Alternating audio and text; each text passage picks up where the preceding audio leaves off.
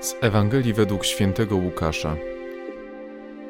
Jezus, zapytany przez faryzeuszów, kiedy przyjdzie Królestwo Boże, odpowiedział im: Królestwo Boże nie przyjdzie w sposób dostrzegalny i nie powiedzą: Oto tu jest albo tam. Oto bowiem Królestwo Boże pośród Was jest. Do uczniów zaś rzekł: Przyjdzie czas, kiedy zapragniecie ujrzeć choćby jeden z dni Syna Człowieczego a nie zobaczycie. Powiedzą wam oto tam lub oto tu. Nie chodźcie tam i nie biegnijcie za nimi. Bo jak błyskawica, gdy zabłyśnie, jaśnieje od jednego krańca widnokręgu aż do drugiego, tak będzie z Synem Człowieczym w dniu Jego. Wpierw jednak musi wiele wycierpieć i być odrzuconym przez to pokolenie.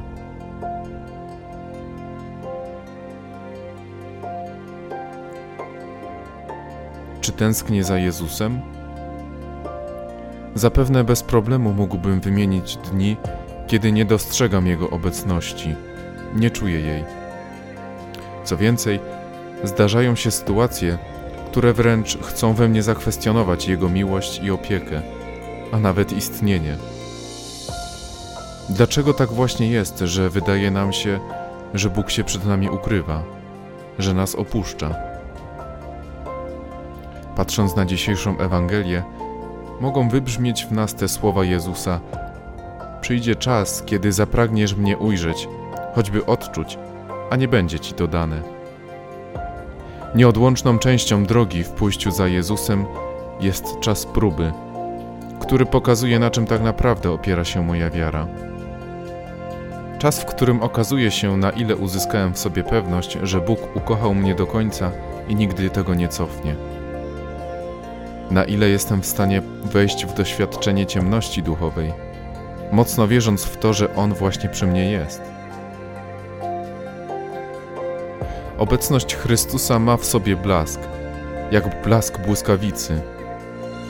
Gdy stoi się w pewnej odległości od uderzenia piorunu, nagle wszystko staje się jasne, rozświetla się. Natomiast jeśli stoimy blisko jego uderzenia, ogłusza nas huk i oślepia blask. Mimo, że jesteśmy bardzo blisko, nic nie jesteśmy w stanie zobaczyć ani usłyszeć. Tak też się dzieje w doświadczeniu ciemności w pójściu za Jezusem. Jezu, który mocno prowadzisz nas ku sobie, wspomóż nas swoją łaską, abyśmy nigdy się nie zniechęcili brakiem poczucia Twojej obecności, ale tym mocniej wierzyli w Ciebie.